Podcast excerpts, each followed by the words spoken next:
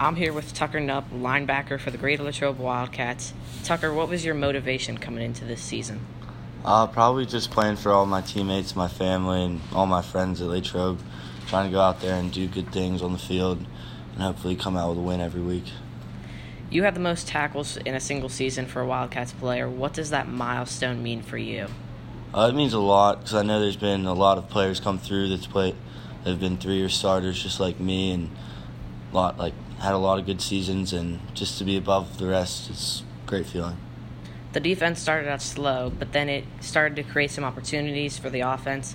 What has the defense done to limit the amount of points in big plays in the later half of the season? Um, every week, first thing we did uh, at the beginning of Monday practice was work on tackling because if we couldn't get them down, then we couldn't keep them off the board. So that was the first thing we did every week, make sure we could stop the big play. Your team found themselves in quite a hole. Started the season one and three, then two and five, and then you go on a three-game win streak to end the season and get into the playoffs. What has your mentality been after the rough start, and how did you overcome your adversity?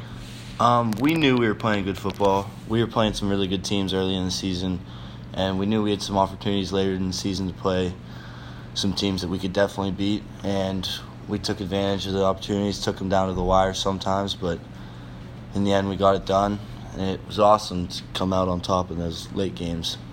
The defense gave up about 33 points going into your game against McKeesport, and since then, after your game against McKeesport, the defense gave up 24 points. What has the defense done so differently that they didn't do in the first half of the season? Uh, like I said, it was probably just the tackling. It was, and then we all knew what we had to do. Everyone was on the same page with our game plans and we were all ready to go out there and start playing. We were excited to play every single snap later in the season.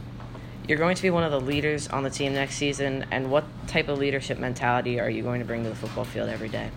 Uh, I like to lead by example, but uh, when that's not enough, sometimes I I'll get on people pretty fast if I don't like what they're doing, and hopefully they respond to me. It happens sometimes, sometimes it doesn't, but I try to not leave leave it up to the coaches to get like other people going. I try to start it up early with me and them. What do you think your biggest strength is going to going into next season? Uh, the speed of the game. I, I understand the speed of the game now so much better. Even from last year to this year, everything started to slow down and it let me make more plays. And hopefully next year, it'll slow down even more and I can make even more plays. What do you think you and the team can improve on going into next season? Uh, keeping the ball when we're on offense and not being sloppy and turning it over. What do you think the biggest thing you can take away from this season was?